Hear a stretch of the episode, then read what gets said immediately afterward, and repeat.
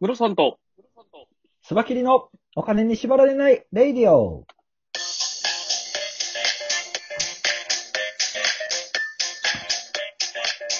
この番組は、実業家で経営コンサルタントのムロさんと、スバキリ団一味団長のスバキリがお送りする、マネと経済のことについて話す番 組です。二人とも噛むっていう。 めっちゃ噛みました。ね。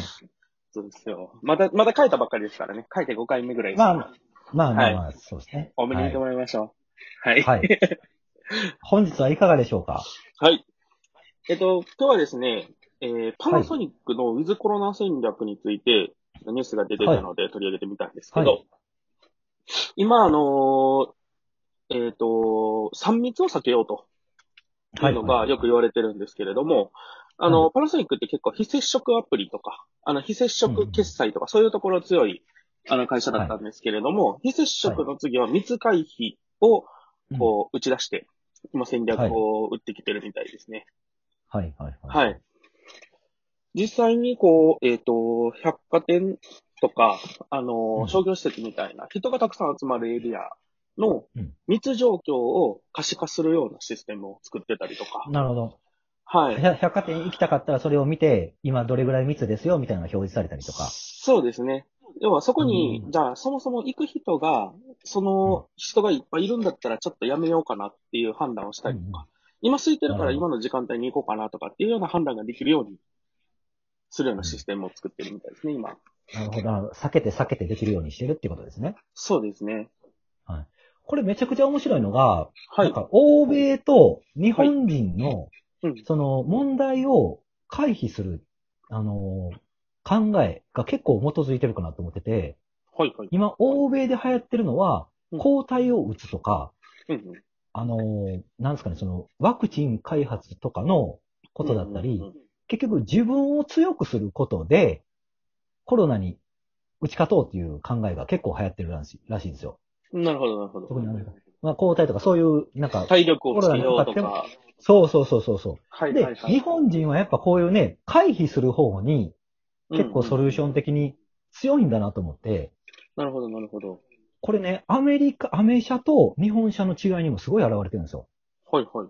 うんアメ車って事故起きた時に、こっちの車はめちゃくちゃ頑丈にして、はい例えば、あの、4WD とか前になんかでっかいバンパーついてるような車あるじゃないですか。はい、はい。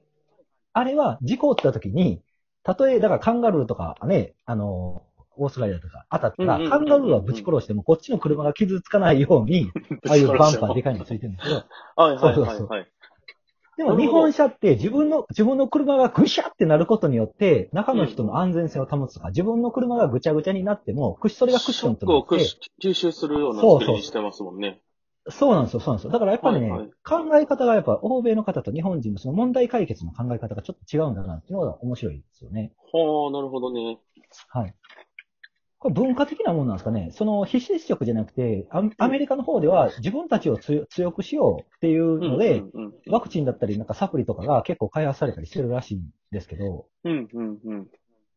あ、どうなんですかね。まあでも、このパナソニックをはじめ、まあ電機メーカーって結構日本の中でも高度経済成長の時に、こう技術をやっぱり引っ張ってきたところですから、まあ、今のその、環境に合わせてできるところの、まあ、最先端を行ってるっていうような感じだとは思うんですけどね。うんうんうん。すごい。だって、あのーアメリカのどっかの州が、あのー自粛を解禁したんですよ。はい。その瞬間、解禁やったぜパーティーみたいなんで、うおーって集まってパーティーして、はいはいはい。その週、その週、次の週、めっちゃふ、ふいあのー、コロナが増えるっていう、 クラスターが起こったんですね。そう、クラスターが起こったって、面白いことやってましたけどね。なんか、だから日本人って解禁やーって言って、言ったからって言って、いきなりうはいおーとはなかなかならないじゃないですか。そうですね。確かうにん、そういうのは、まあ、それ、解禁や、解禁やって言われてるけれども、ワクチンとかまだできてないよねっていう。そうそうそうそうそう。なだったらならない方がいいよねっていうような動きはやっぱありますよね。そうですね。だからそうんの、慎重さっていうところで言うと、日本人ってすごい秀でてて、うん。なんすかね、その慎重で、にさせたら多分世界一なんじゃないかな。うんうんうん。そういうところで考えたらですね。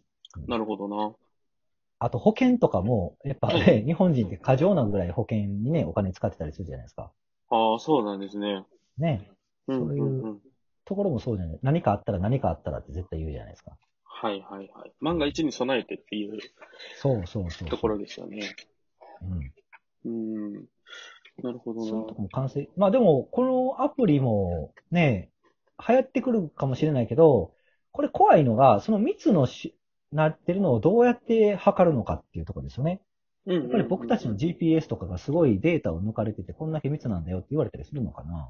そ最れと近はもお店のなんかかな。あれですよね。あのードコモとか au とかの、うんえっ、と、位置情報データを使って、観光地の、えー要は人の出てる量がどれぐらいだったのか、いついつの時期に比較して何パーセント増えました、減りました、みたいなのが、ニュースで結構出るようになってますよ。はいはいはいはい。はい。あれもおそらくはこういう技術が使われている。まあ、それは多分衛星の位置情報データだと思うんですけど、パナソニックのやつは多分、そのカメラで、あの、人感知のセンサーで、その、密度を測ったりとかっていうのもあったと思いますよ。なるほど。うん。この、なんだろう。やっぱ屋内でも、うそのん。密かどうか分かるって、このシステムを見たら、ん GPS では感知できないような細かい位置情報も分かるんですね。すごいな。そうですね。これフロアにカメラをつけてっていう感じですもんね。でもこれうねん、今までのマーケティングのやり方が、ちょっとガラッと変わりそうな話ではありますよね。今までどちらかというと、こう、人をたくさん並ばせるとか、うんうん。あの、その一箇所のお店に人をたくさん入ってもらって、要は混雑してるっていうのを演出するっていうところが、どちらかというと、それで人が集まるっていうのだったと思うんですけど、はいはいはいはい。これから例えばこういう密を避けましょうみたいな考え方が、もし定着していくのであれば、人がそうやって集まってるところはできるだけ避けたいっていうふうにうん働くので、確かに。まあ、うん一時期のあのタピオカ屋さんみたいなのはできないってことですよね。うんうんうんうん。列をなしてみたいな形より、どちらかというとそれこそ今、テイクアウトをアプリで事前予約して、モバイルオーダーとかって流行ってきてると思うんですけど、そんな形で、そこの列にそもそも並びませんっていうような、うんうんもう店に行ったらすぐに持って帰れるみたいなサービスを展開している方が、ユーザーからすると使われるような状況になったりとかっていうのもあるのかもしれないですね。そうですね。うん。すごい。しかもこれ、トイレとかにも使えるんですね。すげえな。あ、なん、なん、何番目の個室が空いてますとかそういうのまでわかるんですよね。ねえ、すごっ。はい確かに、あれですよね。こう結構限界ギリギリの時に個室全部埋まってたの時の絶望感ってないですもんね。まあ、それがさっき分かるんであればね、2階に行こうかっていう選択肢もできるってことですよね。そうですよね。ねえ確かに。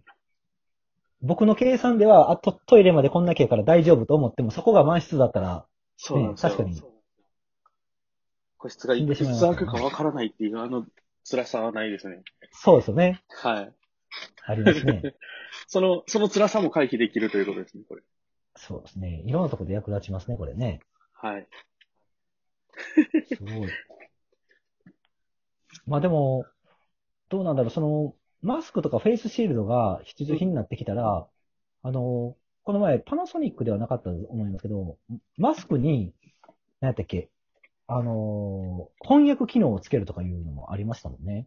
マスクにですかそうなんです、そうなんで音声翻訳ってことですかす。そうそうそうです。はい。へー。マスクにマイクとかがついてるタイプのやつが販売されるとかいう話ですね。なるほど。音声翻訳って、まあでもそうか。うん。要はもう、リアルタイムでずっと翻訳してくれるような形になるわけってことですね。そうそうそうそう。はいはいはそんい。な感じですね。だ多分ね、フェイスシールドに液晶画面はつきそうですけどね、僕、うんうんうんイうんうん。メージ的に。みんなそうしたらフェイスシールドをつけることが自然になるから、はい。それはありそうな気がします。フェイスシートなうん、僕の知り合いが面白いフェイスシールドを開発してましたけどね。はいはいはい。ハロウィン用フェイスシールドってやつ。ハロウィン用。何、はい仮装ができるんですあかのフェイスシールド。そう、フェイスシールドをつけたら、はい あの、パン、パンプキンになったり、する、絵柄がついてるフェイスシールドです。はいはいはいはい。普通にそれが視界の邪魔になったりはしないんですかちゃんと目のとこ開いてるんですよ。ああ、お面ですね、それは。あ、そうそうそうそう。あの、だから、フェイスシールドの形をして、絵を描いたお、まあお、お面かなお面とフェイスシールドを一体化させた、ありそうでなかったような感じですよね。うーん、なるほど。なんか売れそうな気しますけどね。あれなんですかね。今、こう結構はい、ゲームの中の、うんその、自分のアバターを作ったりするじゃないですか。はいはいはいはい。なんかそれがこう、現実世界に出てくる入り口はそのお面だったりするんですね。ね、フェイスシールドをデコレーションしてね、うんうん。できるかもしれないですよね。なるほどなそ。まあでも、ちょっとこう、世の中のあり方がコロナの影響を受けて、まあ技術的にも多分変わっていくと思いますんで、そうですね。うん、多分そのお店とかをやってる人は、もちろん、その、それを利用する人たちも、結構、いろいろ考えて使っていかないと、うん。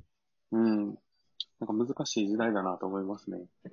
あそうですね。はいもう、ここまで進んだら時代は元には戻らないので、うん。あの、このコロナがワクチンが開発されたとて、また、あコロナに代わる新しい何かが出てくると思うので、うん、うん、うん、うん結。局はそういうふうにもう非非接触とかそういうマスクとかをして生活しようっていう時代にはなってくるとは思いますけどね。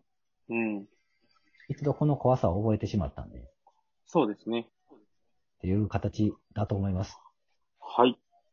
今日は本、日はパナソニックのはい、ゆ非ずコ接ロナ触シ戦ステムと略いうのこ。とで、はい、いうこといで。うことでね。はい。ありがはいとうご。ざいました。はい。またよろしくお願いします。